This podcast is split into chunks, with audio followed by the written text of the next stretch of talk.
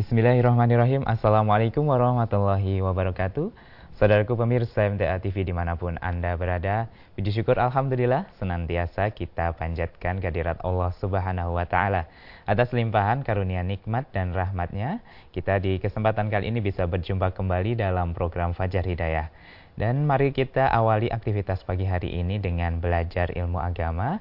Dan pada kesempatan kali ini kita akan dibimbing oleh beliau Ustadz Muhammad Ghazali, Sarjana Pendidikan Islam. Langsung saja kita sapa. Assalamualaikum warahmatullahi wabarakatuh. Waalaikumsalam warahmatullahi wabarakatuh. Kabar baik dan sehat ini Ustadz? Alhamdulillah baik. Alhamdulillah baik. Untuk pelajaran atau tema yang akan disampaikan ini terkait apa Ustadz? Ya, nanti kita akan menyampaikan masalah buah dari puasa yang sudah kita kerjakan selama satu bulan kemarin di bulan Ramadan. Ya, ini kita nanti bisa melihatnya di bulan-bulan ya. ini ya, Ustaz. Baik, sebelum kita nanti akan dengarkan pelajaran dari Ustadz Muhammad Ghazali, kita sampaikan untuk senantiasa menerapkan protokol kesehatan sebagai bentuk ikhtiar kita di masa pandemi COVID sembilan belas ini. Dan silahkan yang akan bertanya di kesempatan kali ini bisa menghubungi kami di nol dua tujuh satu enam tujuh sembilan tiga nol nol nol atau di line S M S dan W A di nol delapan satu satu dua lima lima tiga nol nol nol. Dan mari kita selanjutnya dengarkan pelajaran dari Ustadz Muhammad Ghazali. Silahkan Ustadz. Bismillahirrahmanirrahim. Assalamualaikum warahmatullahi wabarakatuh. Alhamdulillah, alhamdulillahirabbil alamin, wa bihi nasta'inu ala umurid dunya waddin.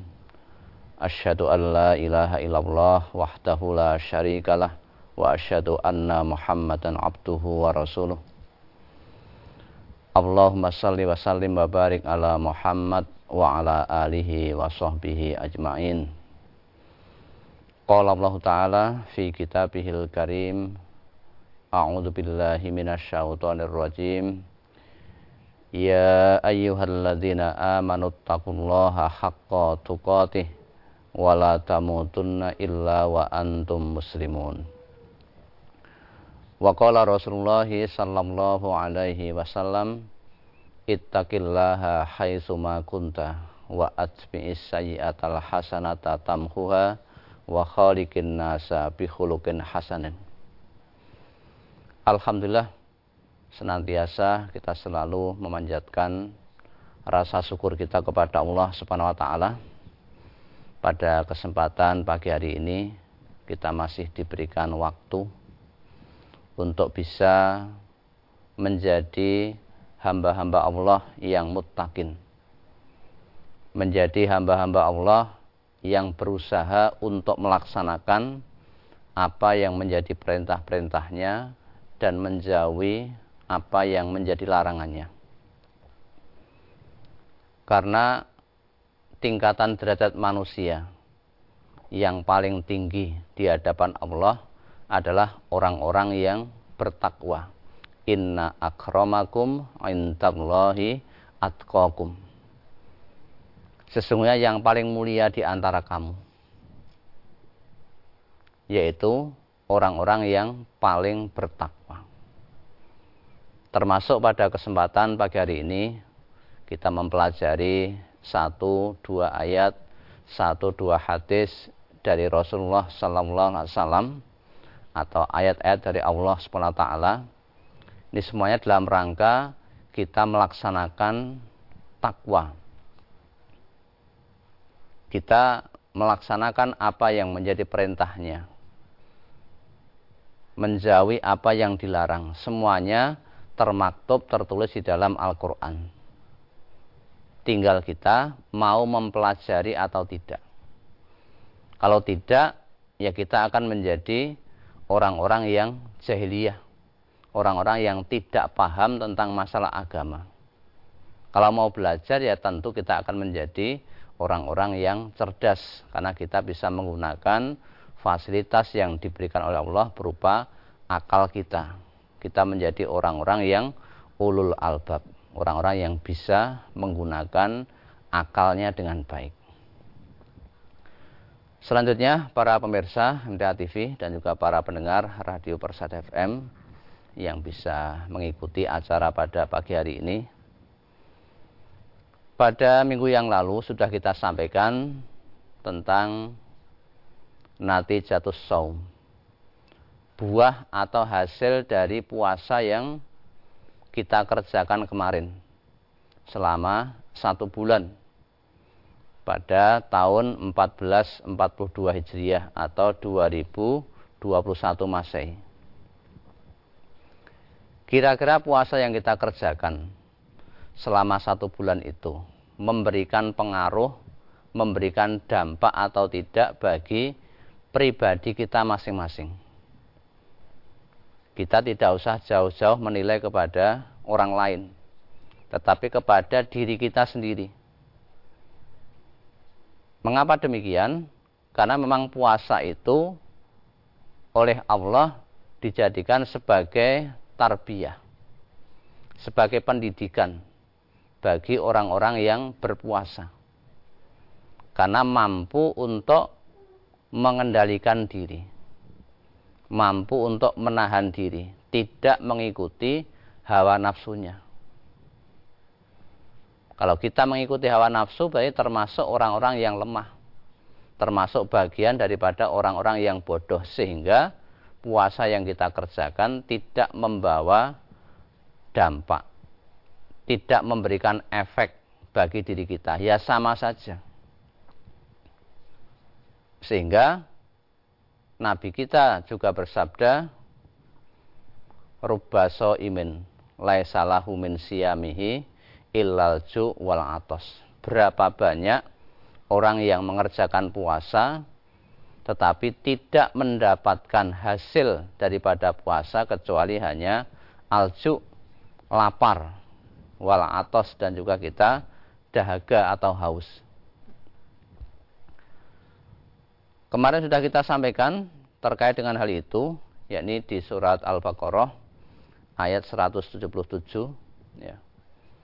Allah berfirman, laisal birra an tuwallu wujuhakum qibalal masyriqi wal maghrib walakinnal birra man amana billahi wal yaumil akhiri wal malaikati wal kitabi wan nabiyyin wa atal mala ala hubbihi zawil qurba wal yatama wal masakin wa ibnas sabil wassailina wa fir riqab wa aqamas salata wa ataz zakata wal mufuna bi ahdihim iza ahadu wassabirina fil ba'sa'i wadh-dharra'i wa hinal ba's ulaikal ladzina sadaqu wa ulaika humul muttaqun. Di akhir ayat, kita bisa melihat bahwa mereka yang melaksanakan aktivitas yang telah disebutkan pada awal ayat, itu dikatakan sebagai ulaikal ladzina shadaqu. Mereka itulah orang-orang yang benar imannya. Imannya shadiq, imannya lurus. Kemudian ditutup dengan wa ulaika humul muttaqun, dan mereka itulah orang-orang yang bertakwa. Sementara tujuan puasa adalah dalam rangka la'allakum tattaqun. Berarti kita tinggal melihat ciri-ciri yang ada tadi di ayat tersebut ada atau tidak.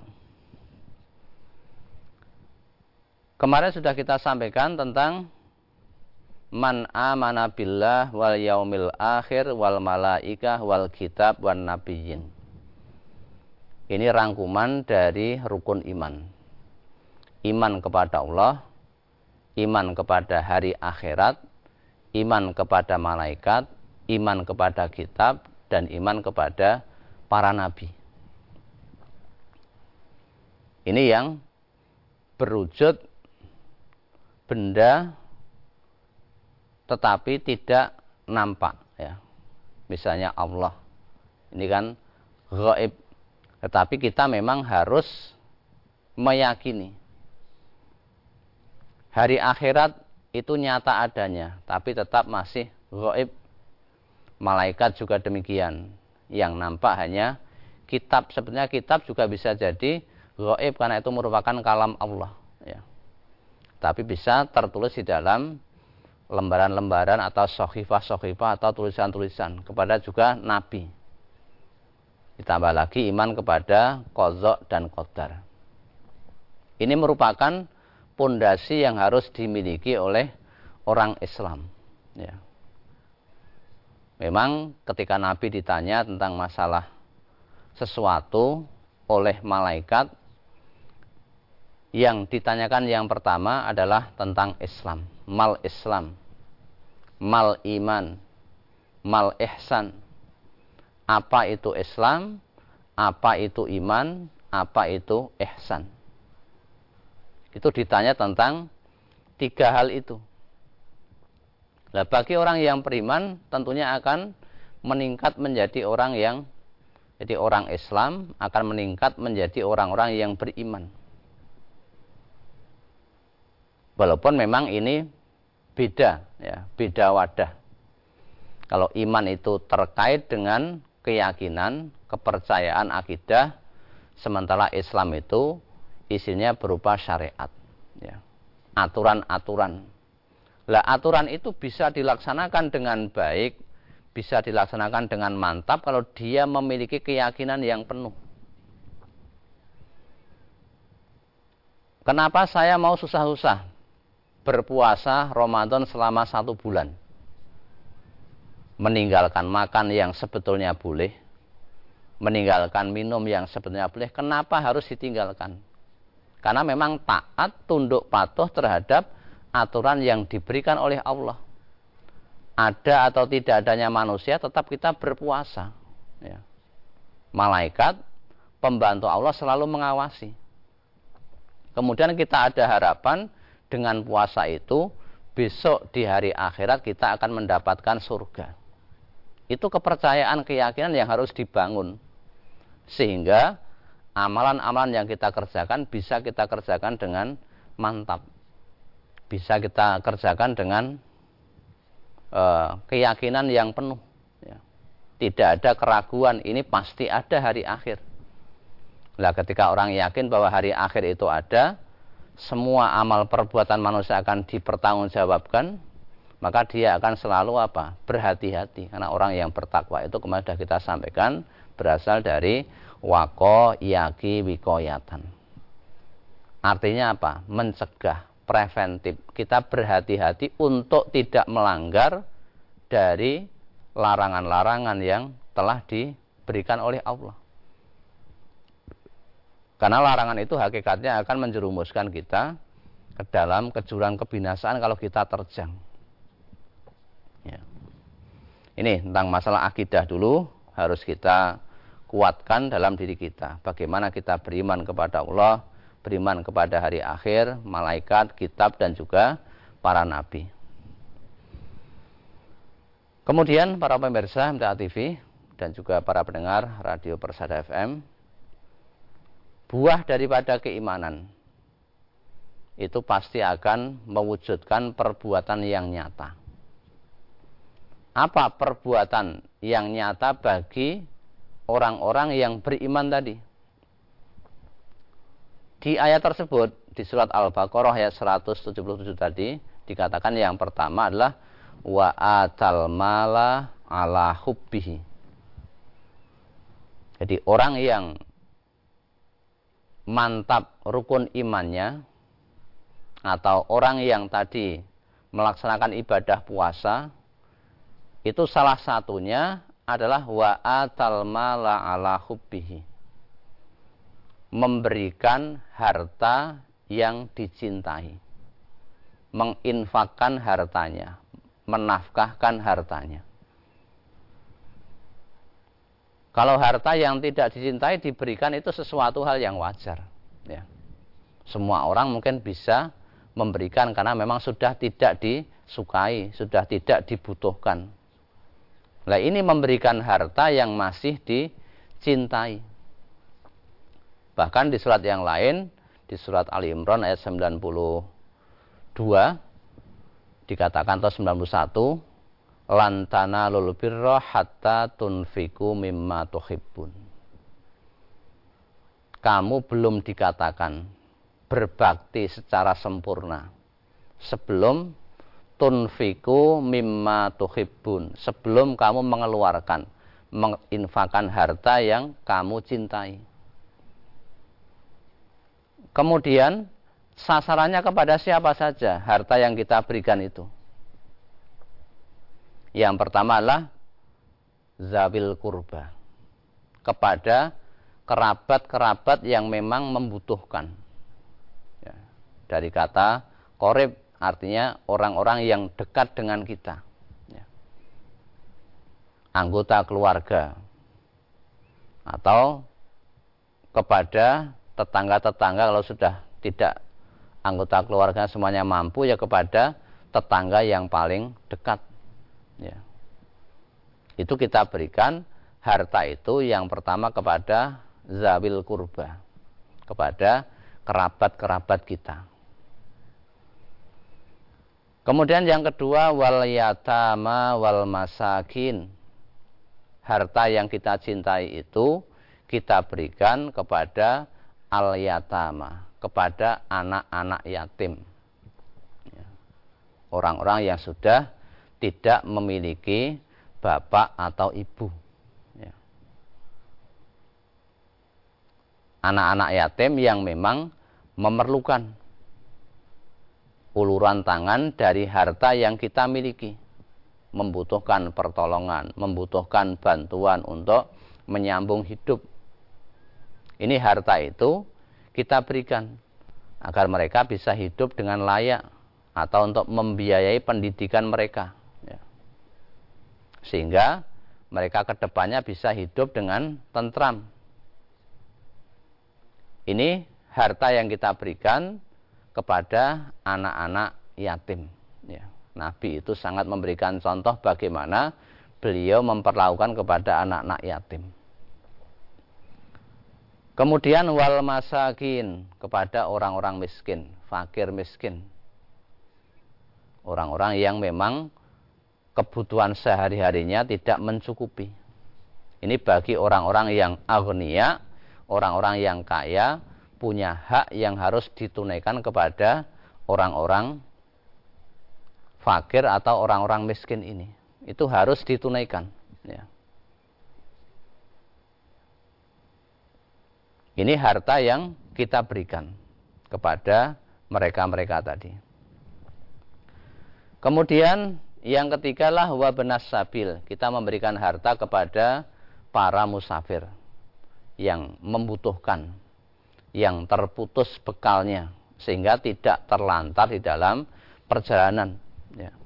Kalau orang mungkin dalam perjalanan harta bendanya dirampok atau dicopet, kan dia kebingungan. Nah, itu kita berikan sebagian harta kita untuk membebaskan mereka, agar mereka bisa kembali ke kampung halamannya. Kemudian kepada orang-orang yang as-sailin, kepada orang-orang yang meminta-minta, terpaksa meminta, karena memang tidak bisa mendapatkan kebutuhan di dunia ini. Apakah karena cacat fisik, bisa jadi habis kecelakaan, atau memang dia sakit menaun, atau sebab-sebab yang lain sehingga menjadikan mereka meminta-minta. Nah, kita berikan kepada mereka itu. Syukur bisa membebaskan mereka dari meminta-minta, itu jauh lebih baik. Kemudian yang terakhir, kita berikan hartanya itu kepada wafir riqab, kepada budak. Jadi menghilangkan, menghapus perbudakan, sehingga orang itu memperoleh kebebasan, memperoleh kemerdekaan. Dirinya yang memang sudah dirampas, kemerdekaan yang sudah hilang. Inilah hebatnya agama Islam seperti ini. Ada tawazun, keseimbangan, yang kaya memberikan kepada yang miskin, kepada yang membutuhkan. Ya, saya kira itu, ya, terpaksa masih belum selesai. Nanti akan kita lanjutkan pada uh, pertemuan yang akan datang. Sehingga sekali lagi, ciri-ciri daripada orang yang bertakwa tadi adalah yang pertama, memberikan harta yang dicintai kepada lima hal tadi. Al-Qurba, wal-Yatama, wal-Masakin, wabenas-Sabil, was-Sailin, wafir-Riqab. Ya, saya kira itu dulu. Ya, baik. Terima kasih Ustaz untuk pelajaran pada kesempatan kali ini terkait dengan buah dari puasa. Ya. Dan nanti kita akan berikan kesempatan untuk saudaraku pemirsa yang akan bertanya di kesempatan kali ini bisa menghubungi kami di nol dua tujuh satu enam tujuh sembilan tiga nol nol nol atau di line S M S dan W A di nol delapan satu satu dua lima lima tiga nol nol nol. Dan kita akan kembali setelah jeda yang berikut ini. Baik saudaraku pemirsa M T A T V dimanapun Anda berada, terima kasih Anda masih setia bersama kami dalam program Fajar Hidayah. Dan di kesempatan kali ini kita masih bersama dengan beliau Ustadz Muhammad Ghazali yang masih membimbing kita di kesempatan kali ini. Dan selanjutnya kami berikan kesempatan untuk saudaraku pemirsa yang akan bergabung di nol dua tujuh satu enam tujuh sembilan tiga nol nol nol. Langsung saja kita angkat untuk penelpon yang sudah masuk di kesempatan kali ini. Halo, Assalamualaikum. Waalaikumsalam warahmatullahi wabarakatuh. Baik, dengan siapa di mana ini? Ini Pak Hadi di Palembang. Ya, baik. Silakan Pak Hadi pertanyaannya. Taqabbalallahu minna minkum Ustaz. Taqabbalallahu minna minkum. Silahkan Bapak. Ini Ustaz, ini ya maaf di luar tema.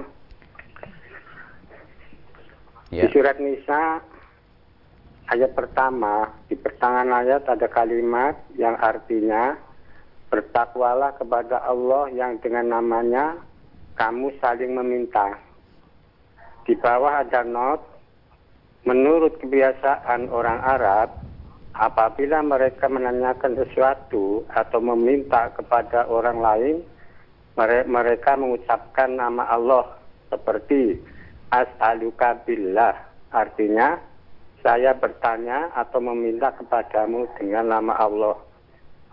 Nah, mohon penjelasannya dan kasih contoh. Gimana, Ustaz? Ya. Ya. Baik, sudah Pak Adi? Terima kasih. Wassalamualaikum warahmatullahi wabarakatuh. Waalaikumsalam warahmatullahi wabarakatuh.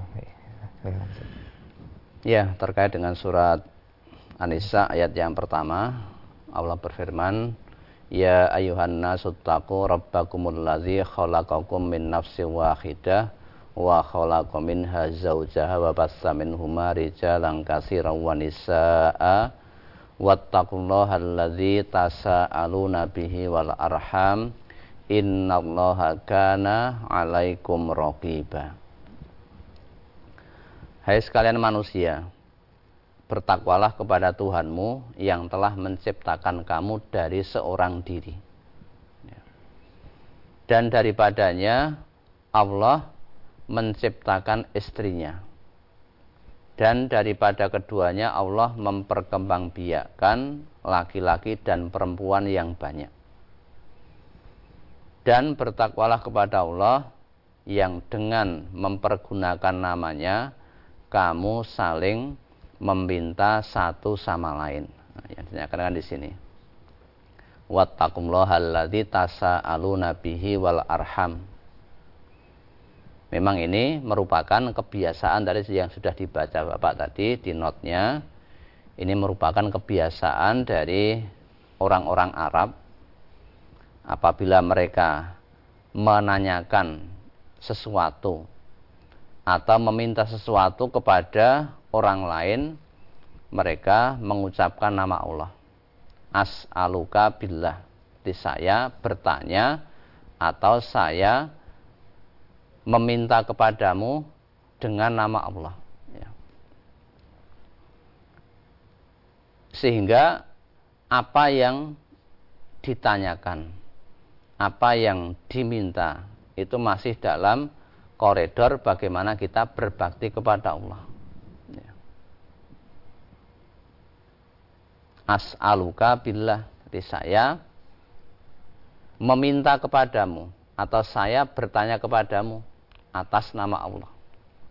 Betul-betul memang saya bertanya kepada kamu tentang urusan-urusan sesuatu atau meminta sesuatu, ya, dengan nama Allah. Memang saya membutuhkan hal ini, maka saya meminta kepadamu. Memang orang Islam ya harus berterus terang, ya. Ketika ada sesuatu dia mungkin tidak bisa apa namanya makan karena kebutuhannya tidak tercukupi, ya bisa saja menyampaikan kepada orang-orang yang aghnia, orang-orang yang kaya, untuk memberikan bantuan. Memang saya betul-betul apa yang saya minta ini merupakan kebutuhan yang memang saya sebetulnya ya tidak ingin meminta. karena keterpaksaan ya harus seperti ini. Jadi bukan untuk kebutuhan yang di luar kebutuhan pokoknya. Ini maksud dari ayat tersebut uh, seperti itu. Ya. Ya, baik, semoga bisa dipahami dan untuk Bapak Hadi di Palembang. Dan kita bacakan Ustaz pertanyaan yang sudah masuk di pesan WhatsApp dan S M S ini. Yang pertama dari hamba Allah di Ngawi. Ini bertanya, kalau harta yang kita cintai kita berikan kepada apa yang tadi diinginkan nih Ustaz? Ya. Karena saya warga M T A dan suami benci pada M T A karena mungkin belum mendapat taufik dari Allah. Maka kalau saya sedekah, infak itu mesti sembunyi-sembunyi. Kalau suami tahu, dia pasti bilang yang tidak-tidak. Kadang saya berpikir bagaimana yang saya lakukan ini. Padahal kami berusaha untuk ikhlas dan yang kami kasihkan itu hasil jerih payah sendiri, Ustaz. Karena saya P N S. Itu seperti apa, Ustaz? Ya, baik. Ya, kepada Ibu penanya tadi ya, terkait dengan wa'atal mala ala hubbihi. Memberikan harta yang dicintai kepada orang-orang yang telah disampaikan pada surat Al-Baqarah eh, Al-Baqarah ya seratus tujuh puluh tujuh. Al-qurba wal yatama wal masakin wa bin sabil wasailina wa fir riqab. Pada harta kita ada hak orang-orang yang lain. Ini yang perlu kita pahami. Kenapa Allah memerintahkan orang-orang Islam untuk mengeluarkan zakat? Innamas shadaqatu lil fuqara wal masakin dan seterusnya. Karena memang harta yang kita dapatkan, harta yang kita peroleh itu asalnya atau berasal dari Allah.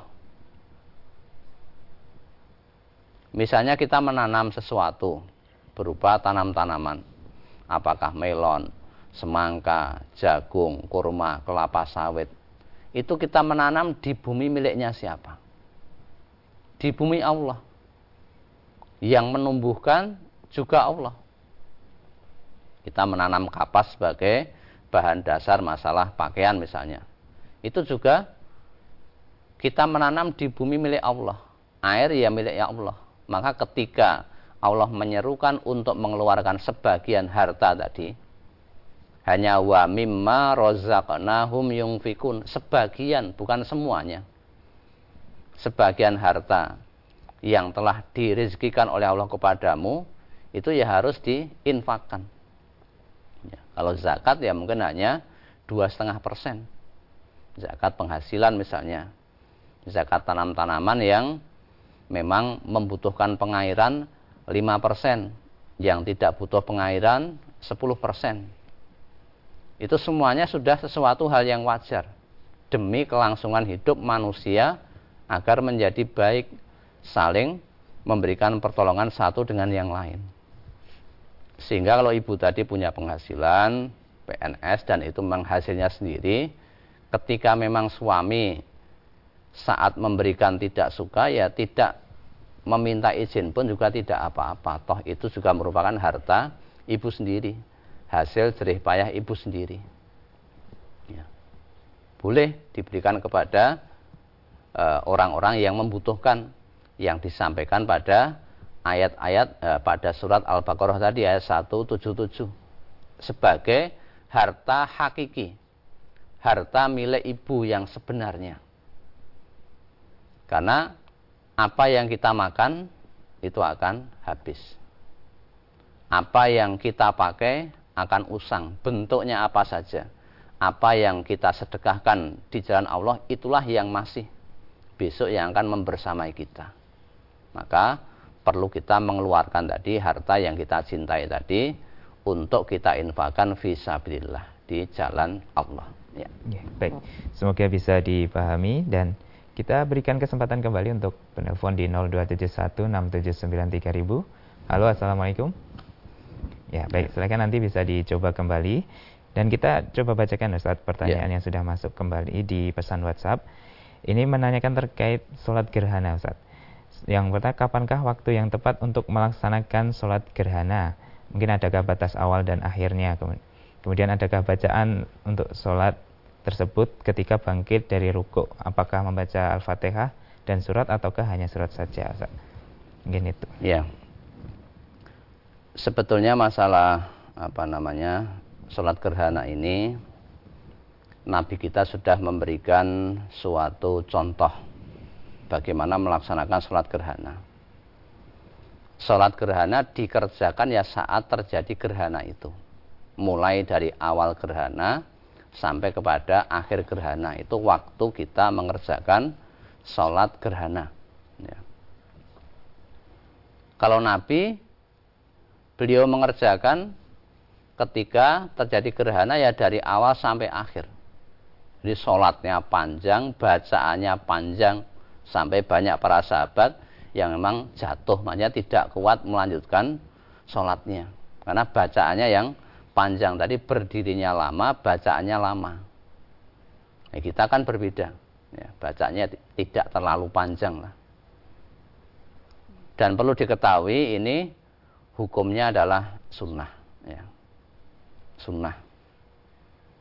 Tetapi sunnah pun kita kan juga diperintahkan untuk mengikuti sunnah Nabi ya. Sebagai nafilah, sebagai amal-amal tambahan. Tadi juga disampaikan masalah Fatihahnya, bacaannya ya. Iya, Fatihah. Ya. Memang di dalam hadis itu dijelaskan bahwa sholat gerhana itu adalah dua rakaat. Dalam satu rakaat ini ada yang memahami pada hadis ini, summa rafa'a ra'sahu faqala sami'allahu liman hamidah rabbana walakal hamdu. Kemudian setelah rukuk, pada rakaat pertama itu Nabi mengangkat kepalanya dalam arti iktidal sambil mengucapkan sami Allahu liman hamidah rabbana walakal hamdu summa qoma. Kemudian berdiri lagi. Kemudian yang menjadi perbedaan di sini faqtaro'a qira'atan tawilatan. Kemudian setelah berdiri itu Nabi membaca bacaan yang panjang, hiya adna minal qiraatil ula. Tetapi bacaan yang panjang tadi lebih pendek dibandingkan dengan bacaan yang pertama tadi ya. Bacaan sebelum rukuk tadi, misalnya bacaan suratnya eh, amma yatasa'alun. Kemudian pada habis iktidal tadi, habis rukuk, kemudian beri lagi membaca uh, suratnya, mungkin membaca surat yang lebih pendek, misalnya wasyamsi waduhaha, misalnya seperti itu. Karena di sini masih umum faktor akhiroatan tawilatan, membaca bacaan yang panjang, maka ulama ini berbeda pendapat. Ada yang habis iktidal sami'a Allahu liman hamidah itu membaca surat saja, ada lagi yang membaca Al-Fatihah lagi. Ya sudah, kalau terjadi pemahaman dua seperti ini ya monggo. Karena memang nasnya masih am, masih umum, tidak mengerucut. Kalau Nabi membaca faktaro'a, mungkin fatihatan, misalnya Fatihah lagi lah, itu mungkin bisa menjadi khusus. Nah, karena ini umum seperti ini, maka di dalam memahami terjadi dua perbedaan tadi. Mana yang benar ya sudah, yufawwid ilallah, kita serahkan kepada Allah, Allah yang lebih mengetahui tentang mana yang paling benar. Wallahu a'lam. Allah yang paling tahu tentang mana yang paling benar dari pelaksanaan itu. Yang penting bunyinya hadis seperti itu, faqtaro'a qira'atan tawilatan, membaca bacaan yang panjang tetapi bacaannya lebih pendek dibandingkan dengan bacaan yang kedua. Apakah dimulai dari Fatihah atau tidak? Ini memang ada terjadi perbedaan pendapat. Ya, ya baik. Sebenarnya kita sudah berada di akhir perjumpaan ya. Ustaz. Nah, mungkin barangkali ada kesimpulan, barangkali satu menit untuk kesempatan kali ini. Ya, kepada para pemirsa M T A T V dan juga para pendengar Radio Persada F M. Alhamdulillah, kita pada pagi hari ini sudah berusaha untuk mempelajari, membaca, mendengarkan ayat-ayat Allah. Mudah-mudahan kita sebagai orang-orang yang beriman, ketika wa iza tuliyat alaihim ayatuhu zadathum imanan. Ciri orang-orang yang beriman, apabila dibacakan ayat-ayat Allah, zadathum imanan, iman kita bertambah. Bentuk keimanan kita bertambah adalah kita lebih bersemangat untuk melaksanakan perintah-perintah Allah, bersemangat untuk mempelajari ayat-ayat Allah di majelis-majelis taklim, dan berusaha untuk memahami dan melaksanakan. Dan kita juga berusaha untuk bagaimana meninggalkan larangan-larangan Allah, yang kita yakini bahwa larangan itu kalau diterjang pasti akan membawa dampak yang tidak baik bagi uh, pelakunya.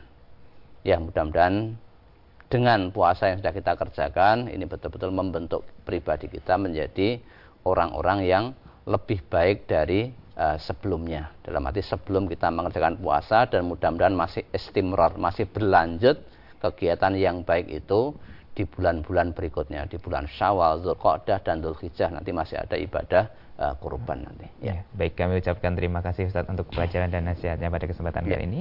Kita jumpa lagi di pertemuan berikutnya. Insyaallah. Assalamualaikum warahmatullahi wabarakatuh. Waalaikumsalam warahmatullahi wabarakatuh. Baik, saudaraku pemirsa M T A T V dimanapun Anda berada, demikian tadi telah kita ikuti dan simak bersama program Fajar Hidayah. Dan kami mengucapkan terima kasih untuk partisipasinya, serta mohon maaf apabila ada pertanyaan yang belum sempat kami bacakan. Dan jangan lupa untuk senantiasa menerapkan protokol kesehatan sebagai bentuk ikhtiar kita di masa pandemi covid sembilan belas ini. Dan akhirnya saya Wahid Arifuddin pamit undur. Alhamdulillahirrabbilalamin. Subhanakallahumma wa bihamdika. Asyhadu alla ilaha illa anta. Astaghfiruka wa atubu ilaik. Wassalamualaikum warahmatullahi wabarakatuh.